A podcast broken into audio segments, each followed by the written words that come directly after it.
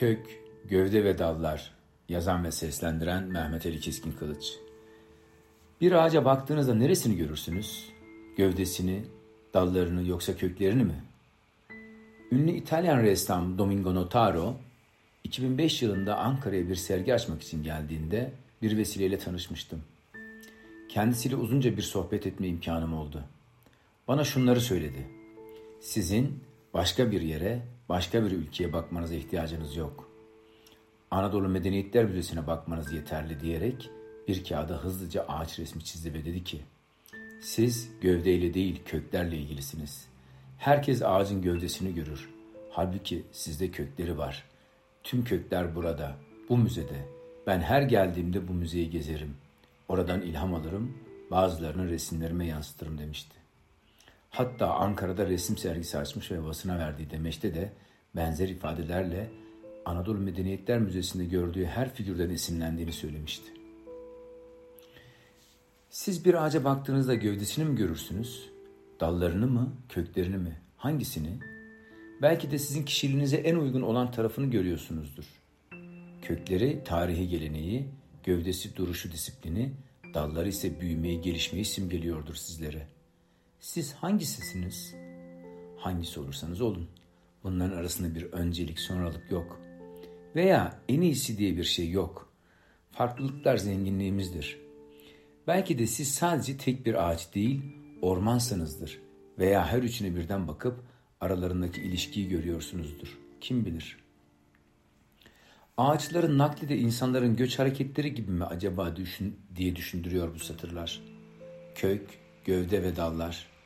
Bir tohumdan büyüyen ağacı köklerinden söküp büyüdüğü topraktan alıp çıkarıp başka bir yere, ülkeye, toprağa diktiğinde acaba meyve verir mi hepsi?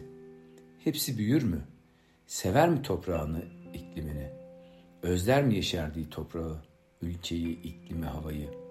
Geri dönmek, o toprakla buluşmak ister mi? Dili olsaydı bize anlatsaydı. Ancak bazı kanıtlar var. Benim de gözlemlediğim. İthal gelen bazı ağaçların belediye tarafından dikilip bir süre sonra kuruduğu, yerinden sökülüp başka ağaçların dikildiğine tanık oldum. Köklerini mi salamadı, iklimine mi uyamadı bilemedim. O ağaçta bir canlı ve onun da kendine ait bir dili, bir haberleşme şekli vardır. Aynı diğer canlılar gibi, hayvanlar gibi. Bir kitapta okumuştum. Orman yangınlarında ağaçlar kendini korumak, türlerini devam ettirmek için bir protein üretip tohumlar yeşertip tekrar filizleniyorlarmış. Yani yeniden doğmak gibi. İnsan da öyle değil midir? Küllerimden doğdum denir ya, işte tam da öyle. Ağaçların küllerinden doğması gibi. Hayat bu. İnsan bazen bir orman gibi, bazen kül olmuş yeniden filizlenen bir ağaç gibi.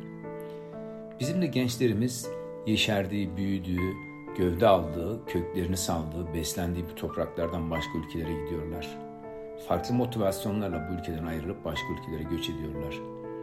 Hep merak ediyorum ne kadar tutunabiliyor, ne kadar mutlu. Çünkü bir ağaç gibi yeşerdiği, filizlendiği, beslendiği, kök saldığı topraklar burası.